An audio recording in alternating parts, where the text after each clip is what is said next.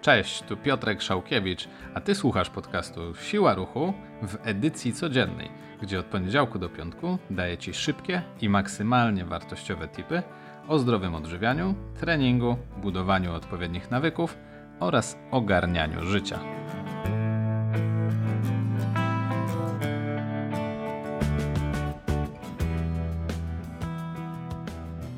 Cześć, witam Cię w 24 odcinku podcastu Siła Ruchu. Dzisiaj powiem Ci, dlaczego liczenie kalorii to dobry pomysł, ale tylko i wyłącznie na początku.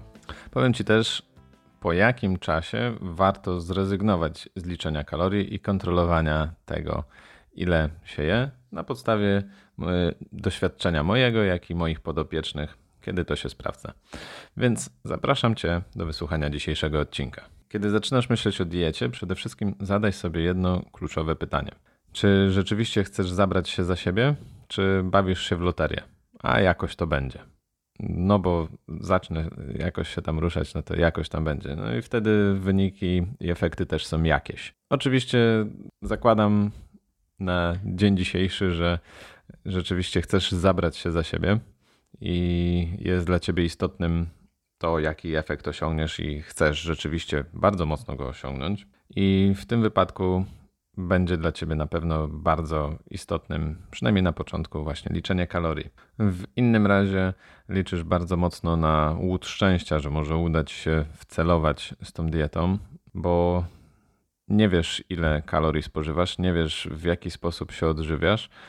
Nawet jeśli te produkty, które spożywasz, pozamieniasz na, w cudzysłowie bardziej zdrowe odpowiedniki, to wtedy nadal jest to pewnego rodzaju loteria, bo nie wiesz ile wydatkujesz, nie wiesz ile spożywasz i nie wiesz tak naprawdę do czego możecie to doprowadzić.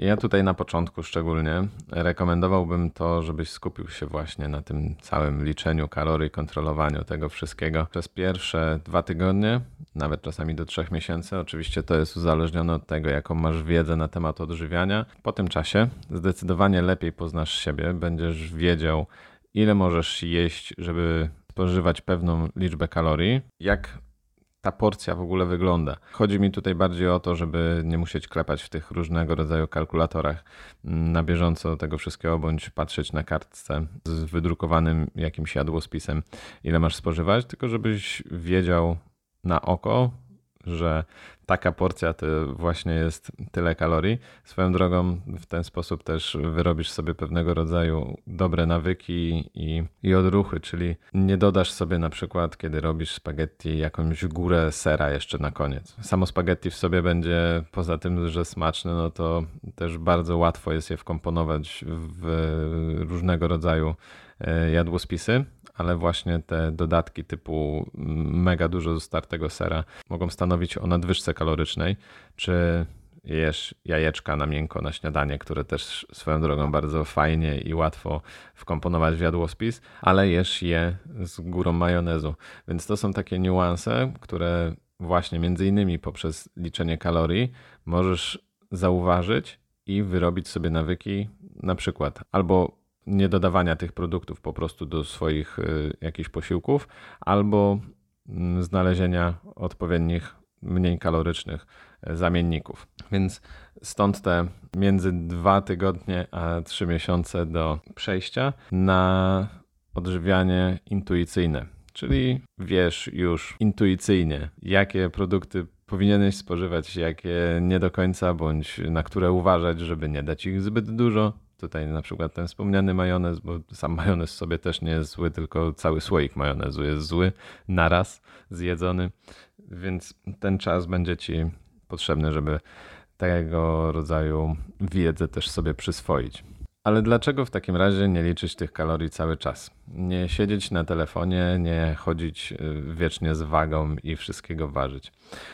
Tutaj oczywiście, jeśli tobie to odpowiada, twoim domownikom to odpowiada i w żaden sposób nie jest to wam e, uciążliwe, no to okej, okay, to ja, ja, tam się nie będę wtrącał, ale wiem też, że mm, wiele osób robi to na siłę i skupia się na tym na siłę.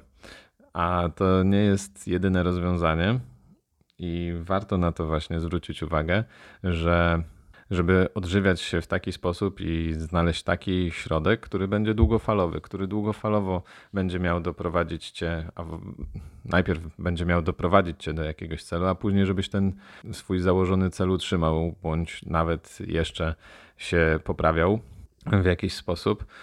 Więc długofalowo bardzo ciężko jest liczyć kalorie, kontrolować w ten sposób machinalny, mam na myśli tutaj wrzucania wszystkiego do różnego rodzaju aplikacji, kalkulatorów i jeszcze właśnie mierzenia tego wagą, a bardziej takim sensownym, długofalowo jest kontrolowanie siebie i pewnego rodzaju wiedza i świadomość, co, jak i kiedy powinieneś spożywać i w jakiej ilości. Tymczasem dziękuję Ci za wysłuchanie dzisiejszego odcinka.